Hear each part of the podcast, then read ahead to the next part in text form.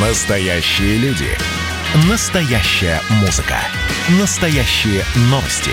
Радио «Комсомольская правда». Радио про настоящее. 97,2 FM.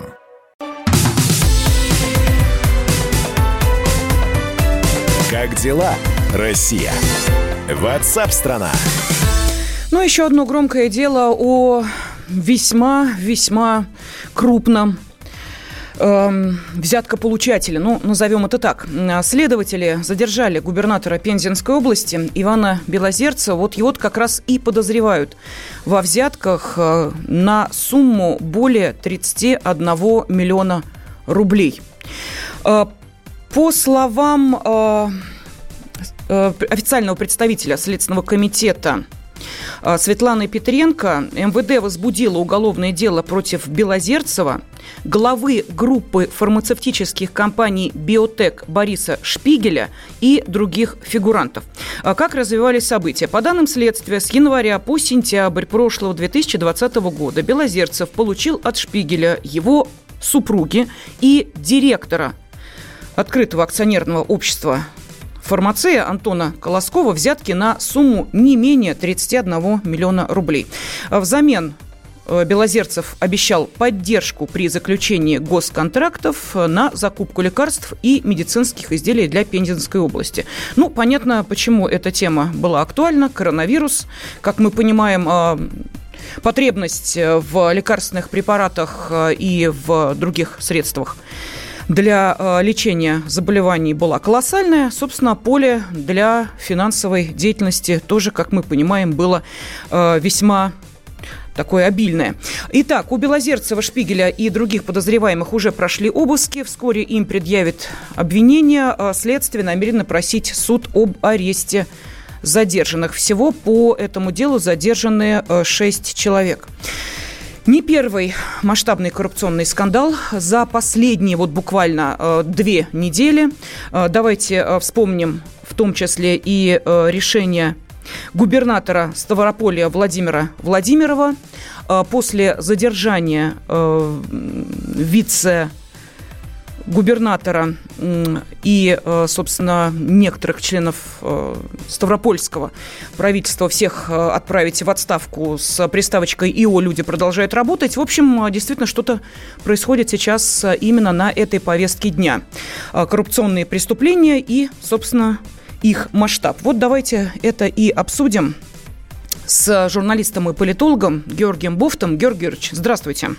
Здравствуйте. Да, ну, понятно, что за, скажем так, да, несколько месяцев, ну, вот подобное дело, как сейчас дело в отношении Ивана Александровича Белозерцева, не расследуется. Ясно, что, видимо, за губернатором и за этой сложной финансовой цепочкой следили, может быть, разрабатывали не один месяц. Как вы думаете, это так или нет?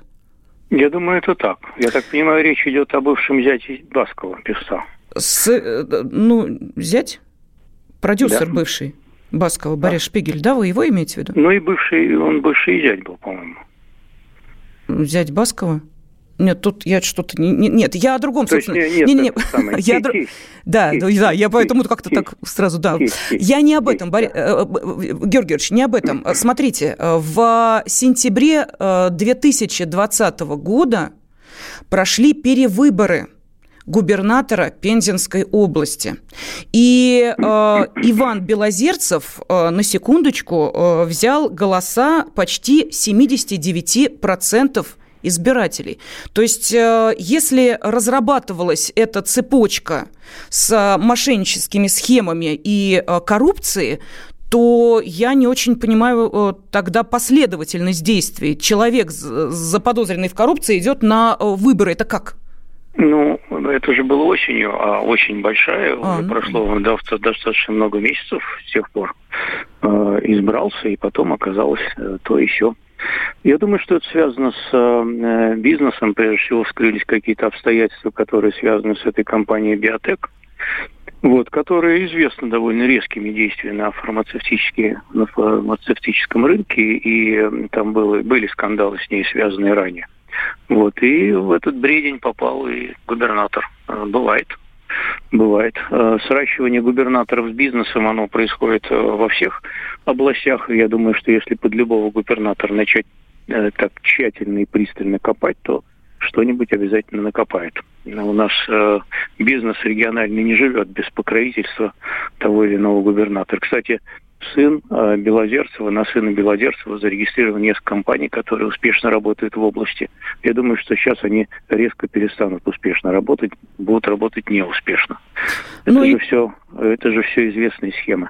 Но и на второго сына там тоже много чего зарегистрировано. Я просто готовилась к эфиру, смотрела, там, знаете ли, одних вот этих АО, ЗАО и прочего бесконечное множество, что на одного, что на другого. Кстати, у Белозерцева два сына, Александр и Данила. И не поленилась, заглянула, вот сумма декларированного дохода у Белозерцева за 2019, правда, год, 5 миллионов 288 тысяч рублей, а у его супруги 212 тысяч рублей. Это вот за 2019 год. Ну, в 2020-м, я думаю, что там сумма не намного будет больше задекларированная.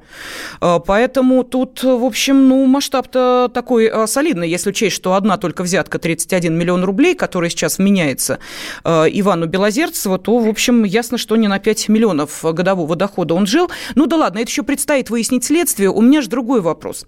Вот смотрите, два громких коррупционных скандала. Один в Ставрополье, второй сейчас в Пензенской области. Следуют буквально один за другим. Началась очередная чистка рядов? Правоохранительные органы работают по своей собственной логике. Не надо думать, что на все их действия происходят какие-то прямые команды из Кремля. Они достаточно автономны в своих действиях, и какие-то блоки могут существовать в отношении, скажем, отдельных кавказских республик. Вот. Но эти блоки не так уж многочисленны. Вот. В остальном они работают по своей программе и пользуются достаточно большой автономией. Если дело запущено, его потом достаточно трудно остановить. Угу. Ну, я просто хочу напомнить, что Белозерцев, как мы помним, не только вот в сегодняшнем коррупционном скандале замешан. В 2019 году он попал в такую красную зону губернаторов из-за конфликта в селе Чемодановка. Если вы помните, вот июнь 2019 года довольно резонансное было такое массовое преступление, да, когда там один человек погиб, уже скончался в больнице, несколько пострадали, долго эта пресса обсуждала, но сейчас как-то это подзабылось, а вот тогда говорили, что Белозерцев уже в зоне риска. Ну, не знаю, связано ли одно с другим, это как бы сейчас не нам обсуждать с вами. У меня другой вопрос. Вот смотрите, почему я постоянно вспоминаю сейчас, вот говоря о Пензенской области, вспоминаю Ставрополье. Дело в том, что если говорить о сращивании бизнеса, криминала, коррупции с губернатором края, региона или так далее, то вот как, по вашему мнению, оценить шаг, на который в пятницу пошел Владимир Владимиров, губернатор Ставрополья, когда подписал постановление, реорганизующее структуру правительства. И теперь отдел по профилактике коррупции переходит в ведение главы региона. То есть он берет это под личный контроль. Это что, желание от вот этих махинаций как-то немножечко в сторону отойти? Сказать, я здесь ни при чем, потому что у него-то там в Ставрополье ого-го, какие масштабы были. Может быть, это работа на упреждение и работа на упреждение следственных органов, когда люди чувствуют, что начинают копать там достаточно против них, то они, может быть, начинают действовать на упреждение, чтобы глубоко не копали и показать, что, смотрите, я уже сам все начал исправлять, все эти ошибки. Надо посмотреть, как будет развиваться ситуация. Дыма без огня в данном случае не бывает. Но я уверен, что у нас нет ни одного региона, где вообще ни одного, где бизнес не был бы сращен именно с губернатором, потому что у нас вся экономика огосударствлена и, соответственно, с родственниками, близкими и так далее и тому подобное. Это типичная модель российской современной экономики. Все для своих. Но рано или поздно что-то там перещелкивает в правоохранительных структурах и начинает копать против тех, кого считают своими. Так что тут такая внутривидовая борьба достаточно острая.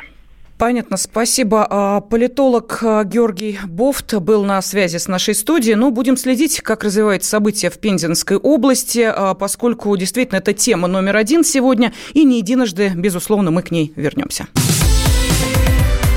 Как дела, Россия? WhatsApp страна.